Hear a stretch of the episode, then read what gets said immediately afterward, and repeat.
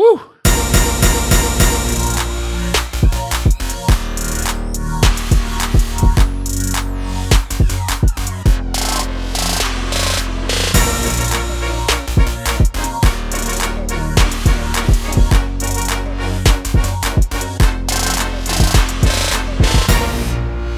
Before we start talking about the National Football League's uh, divisional playoff weekend and a bunch of news and notes from what's going on in Jane Goodell's husband's league, um, I want to start with an update from my favorite my favorite Max uh, convenience store in the Greater Calgary area. Not Circle K yet. Huh? Not a Circle K yet. It's still a Max.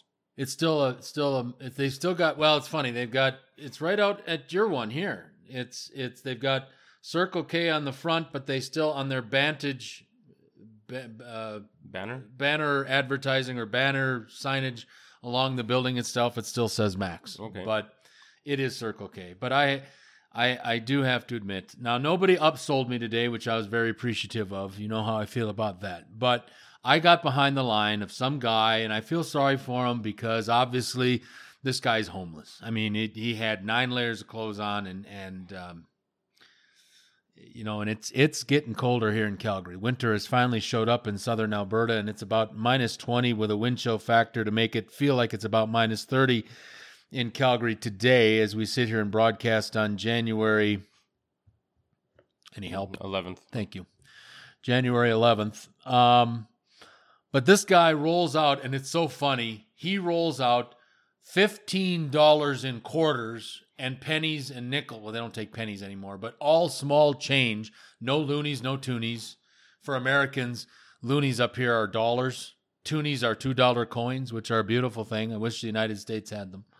But um, I got behind this guy, and then this this poor son of a bitch had to count out everyone. And up here, cigarettes are about fifteen bucks a pack. I would have been here a lot earlier today, but um, I got behind the steam shovel that couldn't quite get it done. But anyway, that was my bitch today about Circle K slash Max. As we welcome you to this 444th episode of Unscripted with Mike and Chris. A lot of things to get to today. I want to dedicate our first episode of this week's programming to the National Football League in regard to obviously we've got divisional playoff weekend. The Niners and the San Francisco, excuse me, the Vikings and the San Francisco 49ers tee, let's see, they'll tee it up in about an hour and a half or so from now.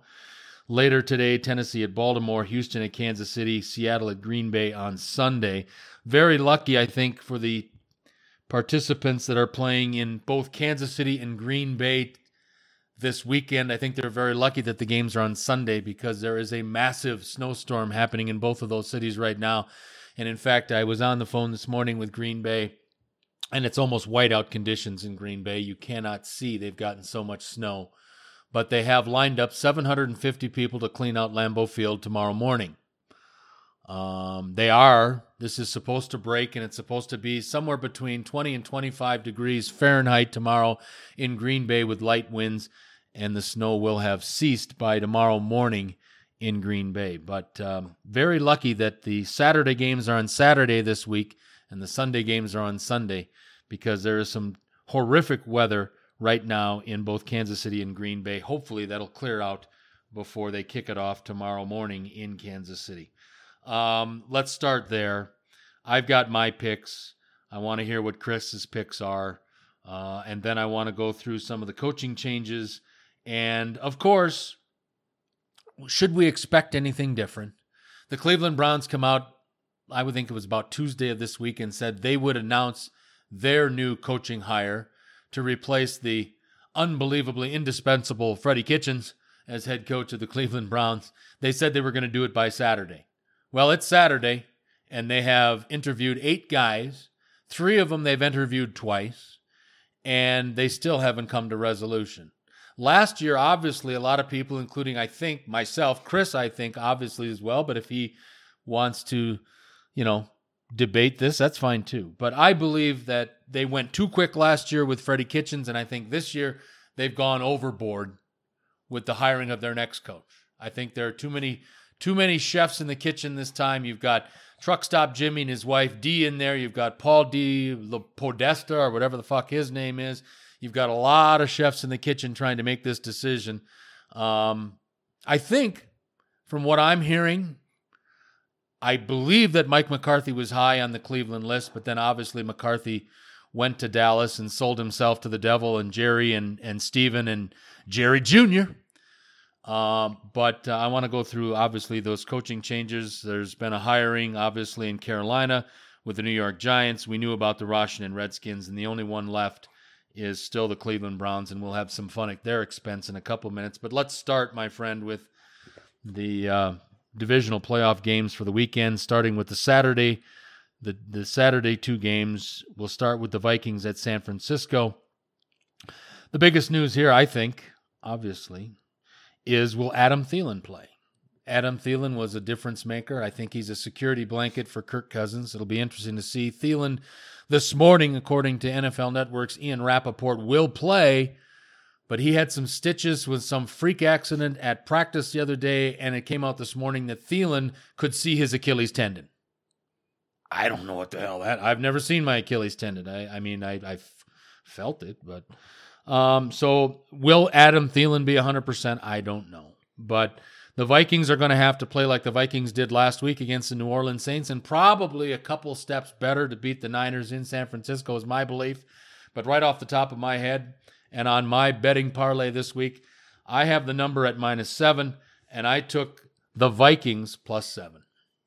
I just feel that the Vikings, see, I, I've got an ulterior motive if the Vikings win this game and the Packers win on Sunday, they reconvene at Lambeau Field next week, which would be very advantageous for the green and gold. So I have an ulterior motive here. But I was impressed with Minnesota last week. I thought Minnesota would get killed in New Orleans, and uh, they showed up, played well. The defense was much better than they were the last time I saw them against Green Bay on that Monday night, the regular season finale for Monday Night Football. Thank God. Uh, so all those reasons come into play as to why I took the Vikings plus the seven points. I think I might go with that. The Niners have not looked good in the second half of the season. Like I said last week, there was a real turning point at the halfway season. A lot of the really good teams, some undefeated, all of a sudden were very average for the rest of the year. Some that hadn't been very good got a lot better. And uh, the Niners were a team that went the wrong way. And so, uh, I, geez, you'd have to think they could pull this out. But I was talking to my wife, and we were talking like, can you imagine the Vikings at Lambeau? Winner goes to the Super Bowl. I mean, there there are going to be some poor blue collar schmucks in the Green Bay area, in the the valley. They have a valley there, right? Yeah, that's called the Fox River Valley. Fox River Valley. That's right. Uh, who are going to blow their life savings on trying to get a ticket for that if that happens. I'm telling you, like it's Oh, absolutely. Look, you're absolutely right. Oh man, like it's just it'd be crazy. Like you want a home field advantage, there you go. But yeah, I'm glad that Green Bay, by the way, is uh, paying their pay, paying their people 12 bucks an hour. I didn't like the idea if they were true volunteers, so that's nice. But anyway, yeah, let's go with the uh, let's go with the Vikings plus seven. I give Mike Zimmer full credit for that win last week because without him they wouldn't have done that. That was all Mike Zimmer. And uh, Thielen, I did just a few minutes ago. He came out to practice or to kind of warm up. He was out there for six minutes and went back inside. So I don't know if that's a good sign or a bad sign for the Mm. Vikings. But if they don't have Thielen, if they're missing any of their big guys, that's that's the the other key, I guess. Besides Zimmer, is that all their guys are healthy right now. They're big superstars. And uh, if any of them are missing, it's really going to hurt them. So let's go with Vikings plus seven. But really, anything could happen in this one. No question. The nightcap uh, finds the Tennessee Titans at the uh, Baltimore Ravens. The Ravens came in in this football game at the number that I got them at, so that's the number I'm using. I got the Ravens at minus 10. There have been a lot of fluctuation on all of these point spreads. Um, at, at one point, the Packers were three and a half point favorites. I got them at four and a hook. I saw them yesterday at five. So, I mean, there, there's a lot of fluctuation with these these point spreads. But for this game, at the point spread that I bet them at, Baltimore at at minus ten, I just think you know there's a lot of belief in my mind that there's a lot of good to come out of a bye week. But a lot of teams suffer a little bit out of a bye week after they take that week off, and they they in some cases probably like Baltimore probably have taken the last two weeks off because obviously Baltimore rested a lot of their guys in their regular season finale against the Steelers, and it still didn't didn't hurt them. They still beat the Steelers, but um, can Ryan Tannehill and his you know and Derrick Henry and all these guys that were so good against the New England Patriots last week, can they do it again and can they replicate that? Because if they were good against New England, they're going to have to be that much better in Baltimore against the Ravens. Um, you know what? I couldn't pull the trigger. I really wanted to because I, I don't like Mike Vrabel just because he went to the Ohio State group of idiots. Um, but I just couldn't pull the I couldn't pull the trigger on the Tennessee Titans. They've had a nice season. They're in the they're pointing in the right direction, but I still think Baltimore with the 2 weeks basically 2 weeks off for all their injured superstars. Ingram is back. Um, I think probably the first quarter they will struggle a little bit, but by the beginning of the second quarter, I think they'll have their mojo back. And I have the Baltimore Ravens winning this football game uh, against. I, I, have them straight up. I have them against whatever. I'm having Baltimore both ways. I just think Baltimore's going to win this football game.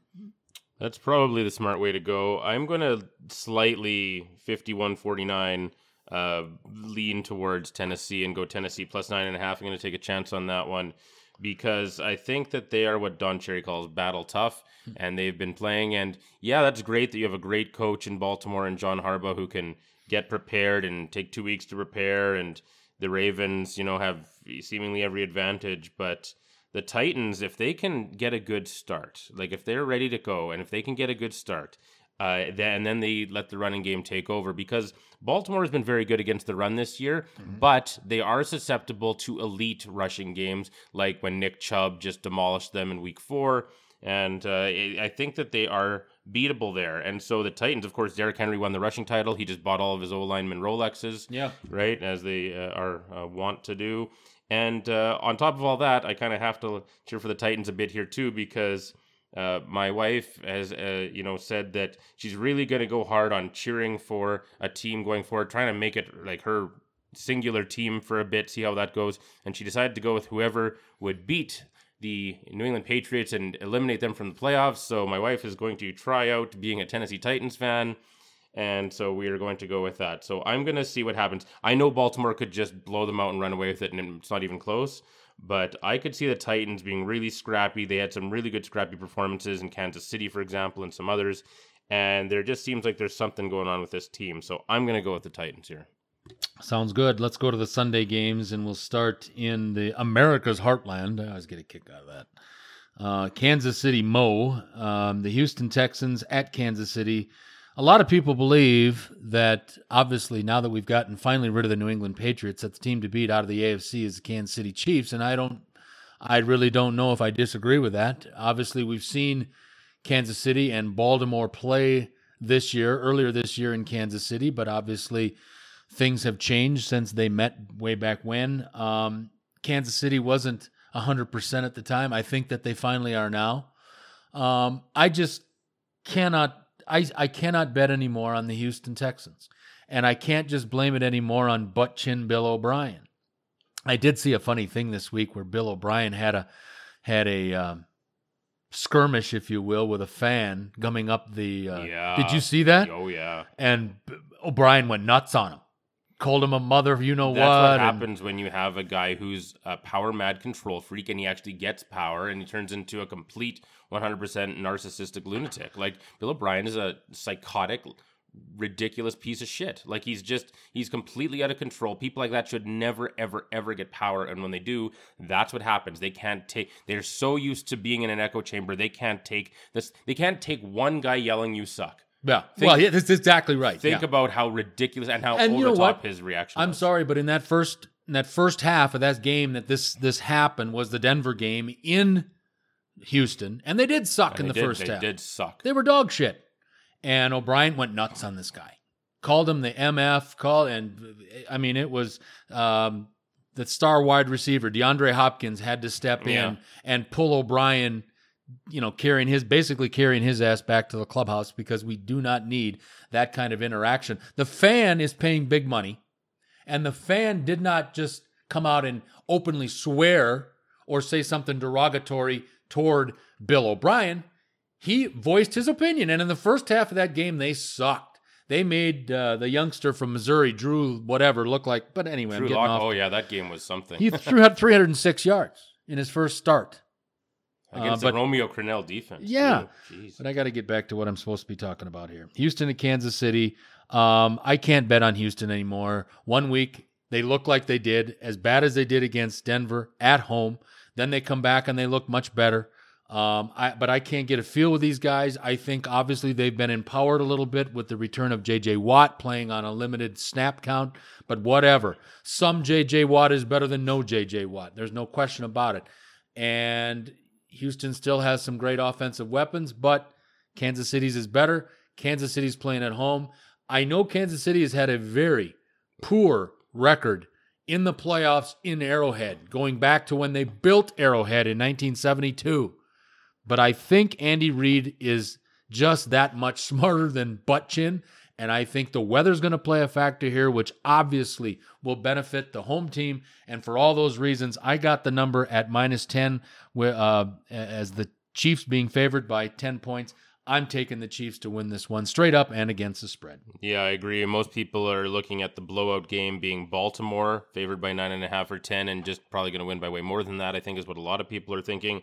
I'm on the Chiefs to do that. Actually, I think this will be a blowout. It's also a revenge game. If you remember, Houston did beat Kansas City earlier this right. year, Yep. and the Chiefs want revenge. Mahomes will be ready. Andy Reid will be ready. The defense has been much better this uh, in the second half of the year. Honey Badger looks like the Honey Badger, and there's a lot to like there. Chris Jones is there. The Chiefs were really injured the first time these teams met, and the Texans had a good day. They are not going to have a good day. They are not going to not be ready by Mr. Butchin, who never has his teams ready to go in the first half, and they have to get lucky in the second half if they're going to win. And that's not going to happen here. The Chiefs are going to blow them out and kick their ass, and I'm going to enjoy every second of it. I I think I am going to too.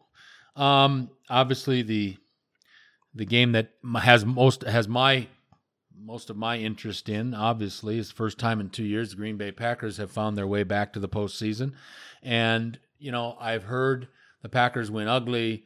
Um, the Packers do this. The, they haven't had a breakout game yet this year, and you know what? You're absolutely right. Here's the bottom line, though. Last year at this time, we were sitting at home with a six nine and one record. We didn't have a coach. Um, we were kind of in disarray. This year, regardless of winning ugly, we've got at least one guaranteed home game at Lambeau, and we come into the game with a 13 and 3 record. And in the 100 or 101 years or 102 years, whichever number you're going by, doesn't matter to me. It's triple digits any way you go. In the long history of the Green Bay Packers, this is the greatest one season turnaround in the history of this venerable franchise. To go from 6 9 and 1 to 13 and 3, I don't give a damn if we're winning ugly. It's not easy to watch the Packers, I'll tell you that, especially with a heart condition. It's not easy to watch the Packers. They're still making stupid mistakes. They still don't have a proven wide receiver beyond Deontay, Davante Adams, excuse me. Jimmy Graham is the worst $30 million that the Packers have ever spent, and they've got holes to still fix. But if their offensive line can play like they have been playing, and Aaron Jones can play like he's been playing, I think we've certainly got a chance to beat the Seattle Seahawks. Career wise, Russell Wilson is 0 8 for his career in Green Bay. He's got the worst passer rating in his in his in, of all the stadiums that he has played in. He's got the worst passer rating when he visits Lambeau Field at 1265 Lombardi Avenue. That and throw in the temperature and the weather climate change and the potential even though again the, as i mentioned early in the open that the weather is supposed to be better by the time they finally kick it off at lambeau on sunday evening weather is going to be a factor. All those things all those things play a factor. Green bay at the number that i have and i'm going with is four and a half point favorites. I am taking the packers to win the game but i'm taking the the uh, seattle seahawks against the spread That's probably the smart way to do it. I'm just going to take the Packers both ways because the Seahawks have been so lucky this year. It's unbelievable. And at some point, I think their luck has to run out. And I'll certainly be cheering for the Packers, not just because I picked them to win the Super Bowl this year at the beginning of the season, but also because if we could on Sunday just get Texans and Seahawks losses, there's nothing to worry about with you know every year when it used to be Seattle and New England or for a while and you always have to worry about there's just some annoying team you just you can't even relax and enjoy the Super Bowl or anything.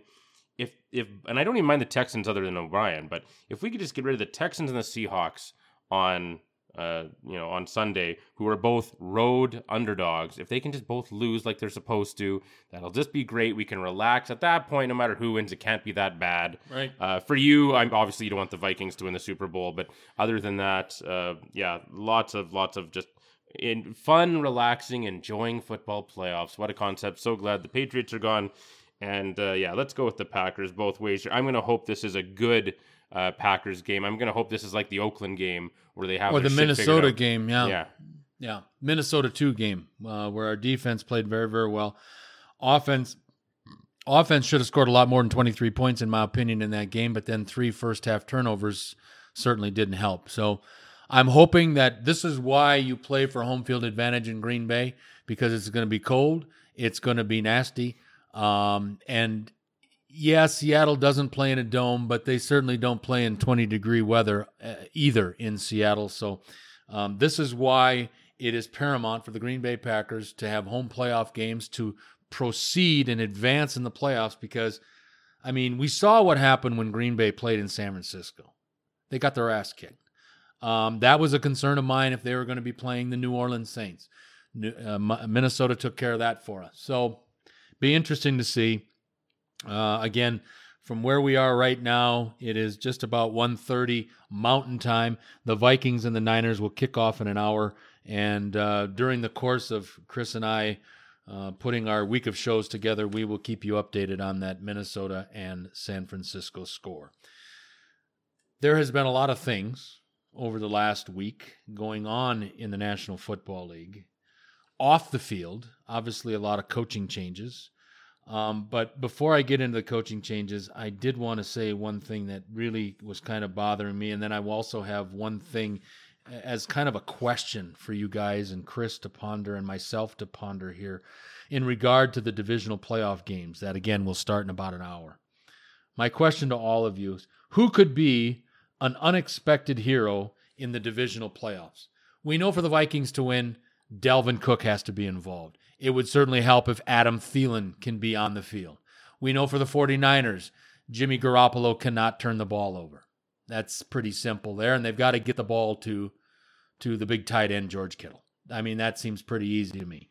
Tennessee, obviously, in my opinion, uh, Tannehill has got to continue playing quarterback the way he's been playing the second half of the season. Haven't even haven't even brought up the idea of Marcus Mariota. Haven't even heard his name the last eight weeks because Tannehill's been doing a fine job. Baltimore's just got to keep doing Baltimore stuff.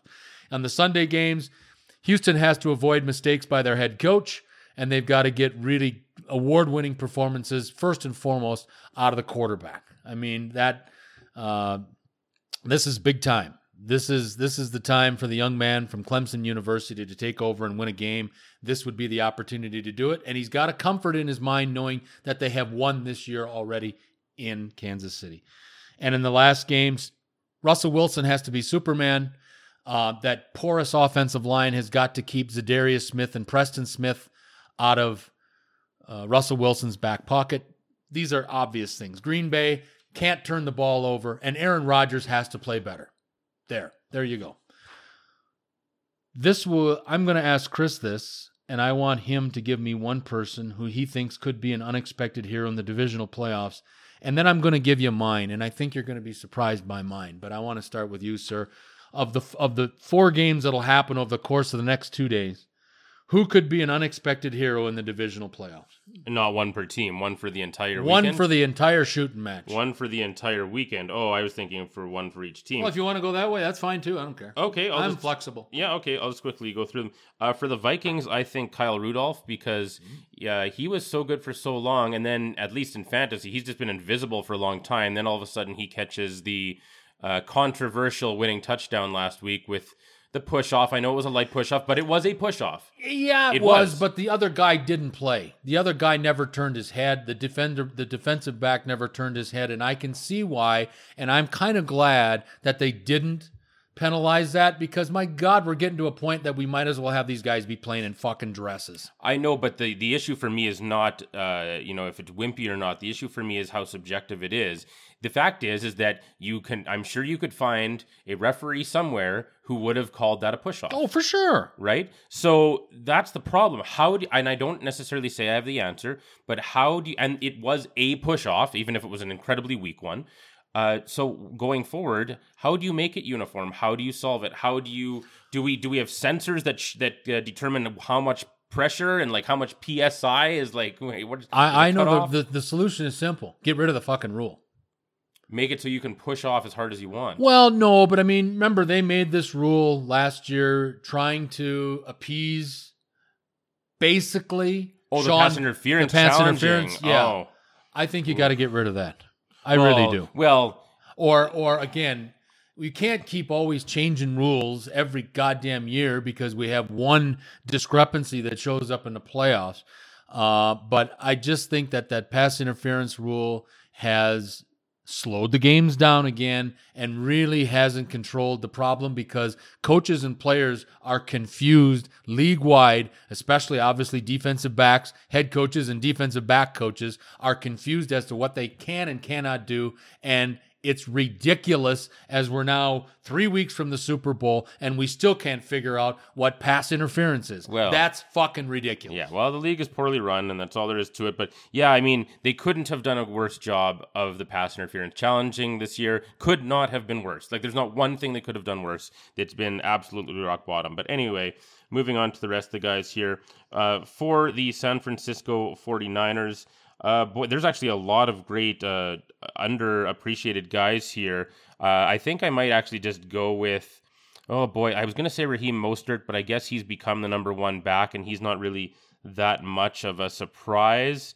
Boy, I'm going to say because the Vikings secondary has been so bad, I'm going to say Kendrick Bourne if I have to pick somebody, one of their depth receivers. He's he, once in a while he has a really big game and has some really clutch catches, so I'm going to go with Kendrick Bourne against that incredibly weak secondary. I think when I saw the advanced stats this year, Xavier Rhodes and Trae Waynes were like first and fourth for the worst ranked cornerbacks this year, and they used to be good. And I don't Yeah. know, I don't know what happened there. Um, anyway, so do you want me to go through the whole weekend, or do you want to do one game at a time? Just go through the weekend. Okay, You're rolling. all right. so uh, for the Tennessee Titans against the Baltimore Ravens, well, for the Ravens, I'd like to say Marlon Humphrey, who's been a fantastic cornerback for them this year, and I think he'll try to uh, slow down some of that passing attack. And for the Tennessee Titans, I would have said Jayon Brown, but I don't think he is going to play, which is really sad. So I'm going to say if I have to pick somebody on the Titans, geez. Well, let's uh, let's go with. man, that's a tough one. It's tough to take an O line or something because even if they have a Donovan in game, you don't really see it. So I'm going to say that Harold Landry. No, I'm going to go with Jeffrey Simmons and say that he gets a few. That he gets two or three sacks there. And uh, for the Texans, I'm going to go with Kenny Stills, the receiver, because uh, Will Fuller is uh, game time decision, and so he probably won't play. So they'll probably need him. For the Chiefs, I'll take the Honey Badger, who has just been back to his old self in the second part of the year. Uh, for the Seahawks and the Green Bay Packers, uh, for the Seahawks, I'm going to say I can't say Clowney because he's too big of a name there. Um, and I don't trust anyone on the defense. I would say Bobby Wagner, but I think Aaron Jones will not let him be too much of a factor. So for the Seahawks, I'm going to say that Travis Homer, because I can't really come up with anyone else too much. I'm going to say that Travis Homer um, is going to surprise, not do enough, but is going to. I'm going to say he gets more touches and more yards than Marshawn Lynch does. And for the Packers, I'm going to go with Jamaal Williams. I'm going to say they're going to maybe do some two back sets and really have everyone think they're going to Aaron Jones and then they go to Williams, is what I'm going to predict there. I'm going one each on each day. That's it. Okay. My uh, unexpected hero in the divisional playoffs, and you might find these these choices funny, but it's just me, so bear with me. Um, in the Saturday games, I think a guy that's going to be a uh, unexpected hero, and this again may may sound funny to you, but it's Nick Bosa. Nick Bosa has not played well since he terrorized the Green Bay Packers. And I think Nick Bosa has to be a difference maker for them to to uh, uh, thrive and survive and move on to championship weekend. The Sunday games, you're going to really find this one funny, but an unexpected hero for me needs to be number 12 of the Green Bay Packers. Aaron Rodgers, I'm so goddamn tired of hearing about the excuses, new offense, new receivers, new this, new that. Don't tell me that Aaron Rodgers don't doesn't have the flexibility to do whatever the hell he wants to do while he's on the football field for the Green Bay Packers. He has the ability to change plays at the line of scrimmage. He has the ability to get out and make some plays with his feet. That's when Aaron Rodgers was at his very best, folks, in the years 2011 through 2014 when Rodgers would get out and make plays with his feet. When we need a third and three, run for the first down. When we need a third and eight, get out on the outside and throw. Now, part of that problem is you've got a piece of shit in Jimmy Graham and you got a piece of shit in Geronimo Allison that have done nothing this year. So obviously he's been hampered by that a little bit. But Aaron Rodgers, I need to stop hearing about the excuses. I need to hear stop hearing about all the crap and all the changes and how much time that it's taken to get acclimated to a new system. Here's the thing. Aaron Rodgers has been taking snaps from center. I'm thinking probably since he was in probably in about the 8th or ninth grade. That puts you at 14 and 15 years old and Aaron Rodgers just turned 36. Aaron Rodgers has been playing quarterback for over 20 years, folks. He shouldn't have any problem taking. He's got to take a little bit of.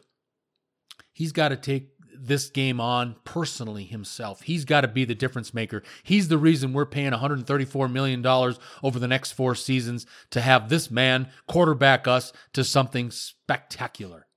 I've heard all the excuses. I don't want to hear them anymore. We're paying Aaron Rodgers an awful lot of money to be a difference maker, and he is a guy that needs to be, unfortunately, in this category for me, an unexpected hero in these divisional playoffs because without Aaron Rodgers, the Green Bay Packers do not win tomorrow against the Seattle Seahawks. It's that simple for me. Um, if you are just joining us, where the hell have you been? Thank you very much for doing so as we say hello and and hi on this 444th episode of Unscripted. Uh, a lot of things going on in the National Football League, and I want to get to all these because I want to devote an episode to the NFL. I want to devote an episode to the National Hockey League today. I want to devote an episode to odds and ends. And then in our uh, fourth and final, or maybe a continuation of the third episode, I haven't quite figured out, or the boss hasn't quite figured out how we're going to do that. We are bringing back our uh, fantasy football consigliere. You like that? Wow. I like that. I like that. Someone's been watching Jeopardy. No, someone's been watching too much uh, of The Godfather again. Oh. Um, but, you know, here's a guy, you got to give him props. This guy comes out, listens to me, but not only that, he admits, openly admits, he's a Detroit Lions fan. Not Yeah. many people do that. Martha Ford doesn't do that. Martha Ford loves the Green Bay Packers. Uh, but Mr. Sean Nichols will be with us later today to talk about and wrap up the season on fantasy football. So somewhere in there, I'll take a couple shots at Sean because remember, folks, and I remember this. I don't know what episode it was, but Chris and I were kind of thinking about when this happened around week five of the NFL season with a couple of unfortunate bad breaks. The Detroit Lions could have ended, could have been at that time five and zero, and think about at the end of the year at three twelve and one. God, it, you know, it's really got to take balls of steel to admit these days that you're a fan of the Detroit Lions. And so for that, I give Sean uh, Nichols a lot of credit. Coaching moves in the National Football League, and I'm gonna. We've got about seven or eight minutes left in this uh, episode, but we've got a we got a couple of them that we've got to get through real quick. Mike McCarthy gets a five-year deal, monetary compensation not disclosed, but he gets a five-year deal to become the ninth coach in Dallas Cowboys history. Um, supposedly last Saturday, slept over at Jerry Jones's house, and and, and funny thing is, actually came out this week at the press conference when they introduced McCarthy. He didn't stay at Jerry Jones's house. He stayed at a five-star hotel near Jerry Jones's house. Oh, that's Yeah. not as much fun. It's not as much fun. Uh, McCarthy already has two controversies, you know, controversies swelling already. The first one is he's been now officially the coach of the Dallas Cowboys since Wednesday, and he hasn't talked to Dak Prescott yet. Who the hell cares? They've got the whole off season to do that. And the second thing is, you thought the media scrutiny in Green Bay was tough sometimes, Mike. News out of the Dallas Morning News on Thursday of this week, and some guy, and I don't remember who it was, I wish I did, some guy was throwing out the opinion that maybe Tom Brady could be headed to Dallas, and that's why the Cowboys haven't given Dak Prescott his new contract extension. Folks, when the hell are some of you guys, A, going to wake up and realize that a lot of things in the newspapers are out there for bullshit purposes in regard to readership? People don't read or physically read newspapers anymore. They go online and get their news, rightfully so. But some of the things written in newspapers are just ridiculous. And you can get the same information online. I'm just saying that. But some of the things that, that sports writers say now is just ridiculous. If Tom Brady takes a snap next year and it's what would be his 21st NFL season, it will be for the New England Patriots or it'll be in the lingerie league because he is not going to play in the NFL for anybody else besides the New England Patriots. Let's be honest here. So McCarthy is the new guy in Dallas. Matt Rhule, college coach, leaves Baylor University for a seven year, $60 million contract. And with incentives, that contract could be worth $70 million if he meets all the incentives. This is amazing to me that they give an unproven college coach potentially $7 million to coach the Carolina Panthers. David Tepper, the new owner, he isn't quite set yet and figuring out coaching searches yet. He interviewed two guys, McCarthy and this guy.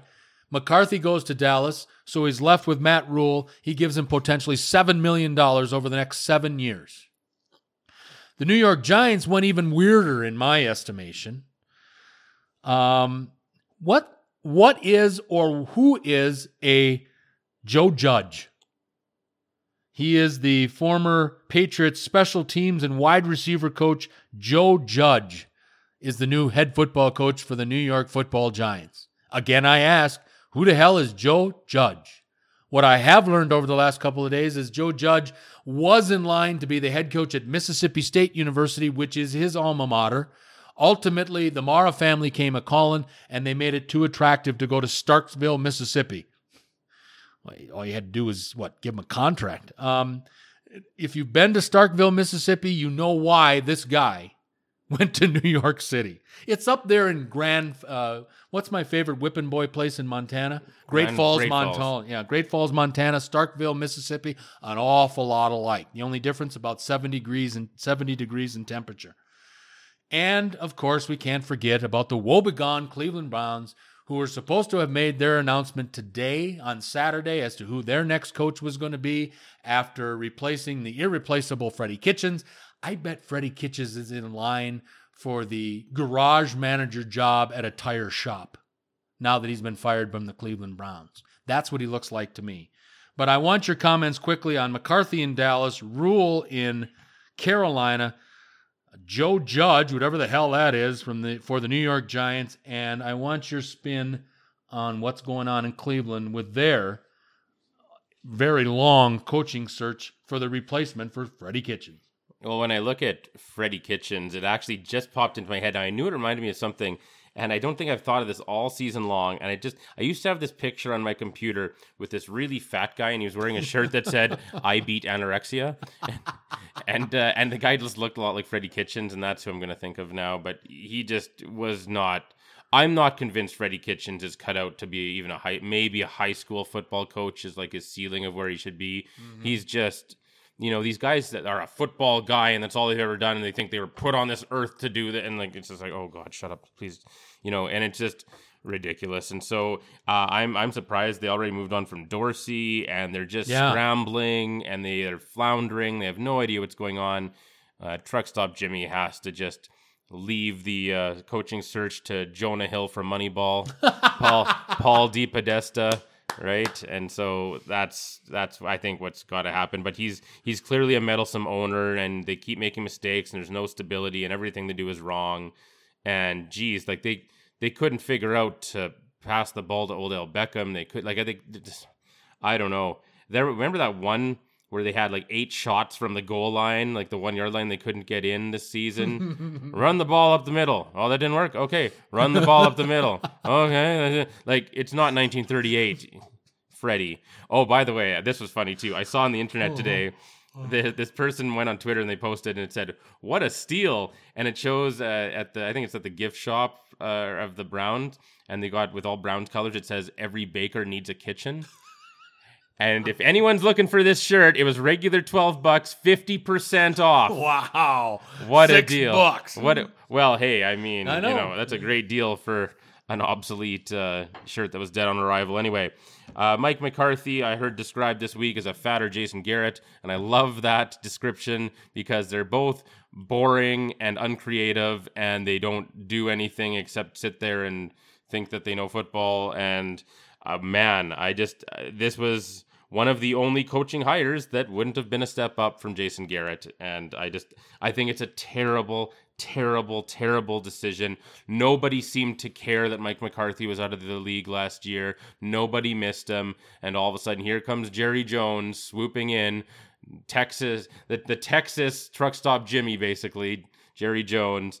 And uh, I guarantee that Mike McCarthy will never sniff a Super Bowl in Dallas as long as he's there, or for the rest of his life, for that matter. When it comes to Matt Rhule, seems like a really interesting, inspiring guy. I can see how an inexperienced guy like David Tepper would listen to this guy talk and just buy everything hook, line, and sinker and just give him all the money he wanted.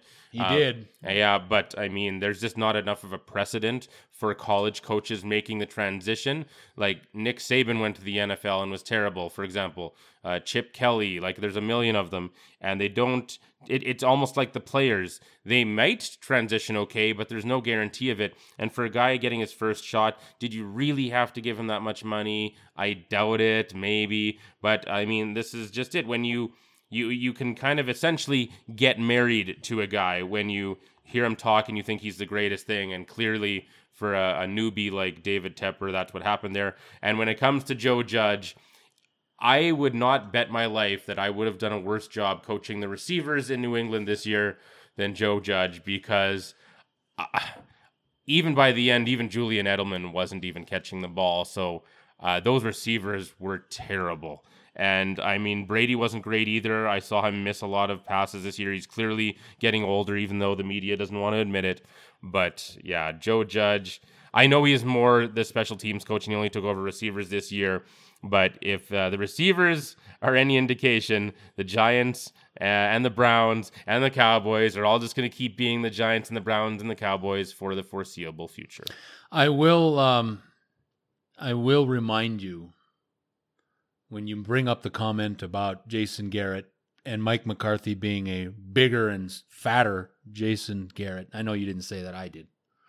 but I will remind folks out there that McCarthy did have and you know what? If anybody has been listening to any of the previous 443 produced episodes of Unscripted, especially when we were talking about the NFL and in my case, the National, excuse me, the Green Bay Packers, I have wanted McCarthy out of Green Bay since 2014. I think Mike McCarthy could have been replaced right there with that fourth quarter collapse in the 2014 NFC Championship game against the Seattle Seahawks when you have a 16 point lead with 12 minutes to go and you lose the game in overtime. Now, but I will remind folks that I don't think it's fair to McCarthy to quite put him in the same category of Jason Garrett because of these numbers right here. A career record in Green Bay over 12 and a half seasons of 125, 77, and 2. That kicks the shit out of Jason Garrett. Four NFC championship games, six division titles, one Super Bowl victory. Jason Garrett, you can say what you want about McCarthy, and I'm not huge on McCarthy, but McCarthy is an upgrade from Jason Garrett. I will say that, and we can argue that till the cows come home. Dallas, even, even, and I think one of the things. Now, remember, we're not talking about a rocket scientist here when we're talking about Jerry Jones and his son Stephen Jones and his other son Jerry Jr. I think these guys got enamored, and part of the reason I think that McCarthy was attracted to them was McCarthy had a career record of seven and three versus the Dallas Cowboys, and obviously they had help with a with a call to eliminate the Cowboys in 2014, the Dez Bryant catch. In 2016, they had an unbelievable play by Aaron Rodgers to Jared Cook, and then a 50 whatever yard field goal by Mason Crosby. And that eliminates the best team that Jason Garrett had, which was the 13 and 3 2016 Dallas Cowboys. Since then, the Cowboys have basically been a mediocre 8 and 8 every year. So McCarthy, I think, is an upgrade over Jason Garrett, but then I would be an upgrade over Jason Garrett. But again, for all you Cowboys fans that think that's going to be nothing but, you know, uh, endless trips to the, at least the NFC Championship game, don't get your don't get too damn excited. You still have to deal with Jerry Jones as the owner, general manager, chief ticket taker, and his two idiot sons, Stefan, Steven, Stefan, whatever you want to call him, and Jerry Jr. What does McCarthy do well? Because here's the problem. I well when when you get like a Mike Zimmer or a Bill Belichick or an Andy Reid, people you like see like you can look at their record after the bye and everything, and you can see that even when they haven't had great teams, like Brady goes down in the first quarter of the year, and Matt Cassel somehow gets them to eleven and five with Belichick. Like you yep. feel you believe these guys can do it. I don't recall anyone ever saying, "Oh, you know, that was due to Mike McCarthy." Usually, it's just like, "Oh, he was lucky to have Aaron Rodgers." Yeah. What does he act? And he has uncreative play calling. I never, I don't see him do anything well. Guys don't seem to particularly like him. Rodgers hated him. What exactly does Mike McCarthy do well? Great question. All I know is that you know, all I hear every fucking year is how hard it is to win games at the National Football League level. And yes, we had Aaron Rodgers, and before that, we had a guy named Favre. So McCarthy was in Green Bay almost 13 years, and his quarterbacks were Brett Favre and Aaron Rodgers. What does Mike McCarthy do well? I think Mike McCarthy probably until the 2014 season, and I think that's when the wheels started to fall off. 2015 on is when the wheels started to fall off, and nobody watches and reads about the Green Bay Packers more than I do. I think what happened, and I think what McCarthy's good at, is adapting to things. And I'm putting that in generalized terms because remember this Mike McCarthy was working with an idiot named Ted Thompson as general manager, and Ted Thompson would never play along in free agency, and he would never, you know, bring in a guy he would never, he would never do what Brian Gutekunst did this year and upgrade the talent. And all four of the big uh, preseason free agent acquisitions have played a role in the Green Bay Packers getting to 13 and 3 this year. And I don't give a damn what anybody says. The two Smiths, Billy Turner, and Adrian Amos did wonders for a Green Bay team depleted talent wise. And Gutekunst's job is just starting. Gutekunst needs to get some more weapons for Aaron Rodgers. But what I'm saying is that McCarthy adapts well to what he has to work with. Think about the guys. Think about if you put Aaron Rodgers with Dallas's every, every other position depth versus what McCarthy had. You know when when when there were injuries in Green Bay, McCarthy would go and bring a guy up from the practice, or uh, Ted Thompson would bring a guy up from the practice squad instead of go out on the waiver wire and try to get a rental in here and pay him, you know, uh, minimum salary, veterans minimum for the rest of the year. Ted Thompson and I go back to the 2014 draft for the Green Bay Packers for a team that's draft and development.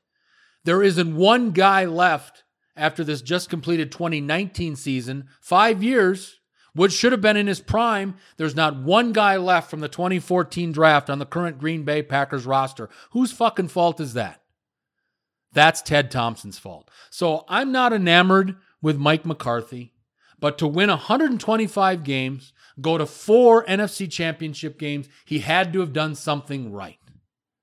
If he had done a little bit more, who knows? But remember, guys, he didn't have a lot to work with considering in 2011, our wide receiver corps consisted of Jordy Nelson, Greg Jennings, uh, James Jones, and we had a tight end named Jermichael Finley. All four of those guys, all four of them, are better than what we have on our roster right now. And I'm including Davante Adams. Really? Wow. Jordy Nelson and Greg Jennings were both better than Davante Adams is right now. We had we had, and remember our slot receiver was a guy named Randall Cobb in 2011. What have you replaced those guys with? Nothing, nothing, nothing, nothing. Crap. You gave Jimmy Graham thirty million dollars guaranteed. If the if Jimmy if Jimmy Graham is on the Packers roster uh, for opening game next September, I won't watch the Packers. I am so tired of watching Jimmy Graham not block, drop passes, run the wrong routes, and just do general stupid shit out there. That if he's on the roster next year, I'm not going to watch the Packers because it you need that tight end position in that kind of offense. Kyle Shanahan's offense, you need an, a, a, offensive guy to play the tight end position, i.e., George Kittle. We've got Jimmy Graham. Unfortunately, Jimmy Graham should be out to pasture somewhere. So McCarthy's not the be all end all. He's not Belichick. He's not Bill Walsh. He's not Mike Zimmer. He's not a lot of guys. But I'm telling you, folks, to win 125 games when you've got a limp dick general manager that doesn't do anything by the name of Ted Thompson, I think McCarthy's got to be a little bit given a little bit more credit. And I'm a homer and I'm biased, but I'm being true right here. To win 125 games in the National Football League with all the rules these days and all the things you can't do, and defensive backs can't do this, and offensive linemen can't do that, and you're still winning 125 games, there's a lot of good coaches out there that haven't even been to a Super Bowl. So when you say the things that it's a, it's it's a fatter Jason Garrett, I have a small problem. We've All got, right. Well, I would just want to say that, and you might not argue with this part. The Dallas Cowboys still suck. I'm not arguing that point, but I do believe that in that division, the NFC least, I do believe with the talent base that the Cowboys have, I do believe that you're going to see some better football being played. Ron Rivera in Washington will be an upgrade. Uh, Doug Pederson, if he gets all his players back, Philadelphia will be an improved team, no question. But Mike McCarthy will improve the Dallas Cowboys' position in the NFC least just with his presence there instead of Jason Garrett. Really? Oh, I truly believe that. Jason wow. Garrett is a limp dick, and he was a he was a yes man for Jerry Jones. And I'll say this: Mike McCarthy may become that. Then I'll lose respect for him. But I think Dallas needed to do this. I don't, again, I don't know if McCarthy's the answer, but guys, for everybody that's out there, and you've heard all the names, you've heard all the names all this offseason. You've heard Matt Rhule, you've heard, well, I've never heard of Joe Judge, still don't know who the hell he is, but all the guys that Cleveland has interviewed. Brian Daboll, McChicken out of New England, all these other guys and all these other names, Urban Meyer. Urban Meyer's been terrific at the collegiate level, but Urban Meyer still hasn't won a game at the NFL level, and maybe that's a reason why Urban Meyer didn't get a job this week.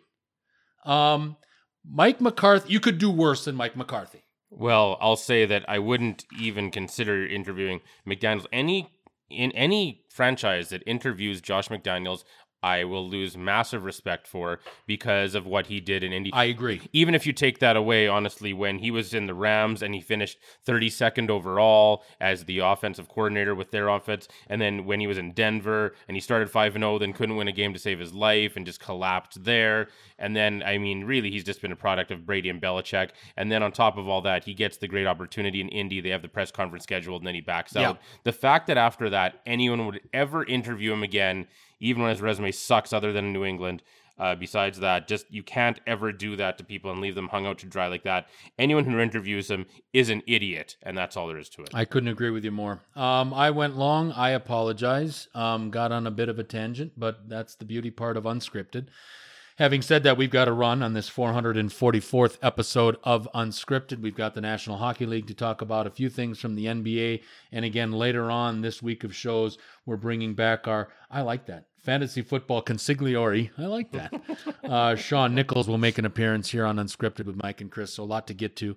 And again, I apologize for going long, but I do think there are teams that, uh, that are worse off with their head coaching position than going to Mike McCarthy. 125 wins uh, four NFC championship game appearances, uh, one Super Bowl, and four division titles or six division titles. He did okay uh, with limited resources, except at the quarterback position in Green Bay. Whew. This is just episode one. Um, I got to get my blood pressure medication. Um, we've got to run.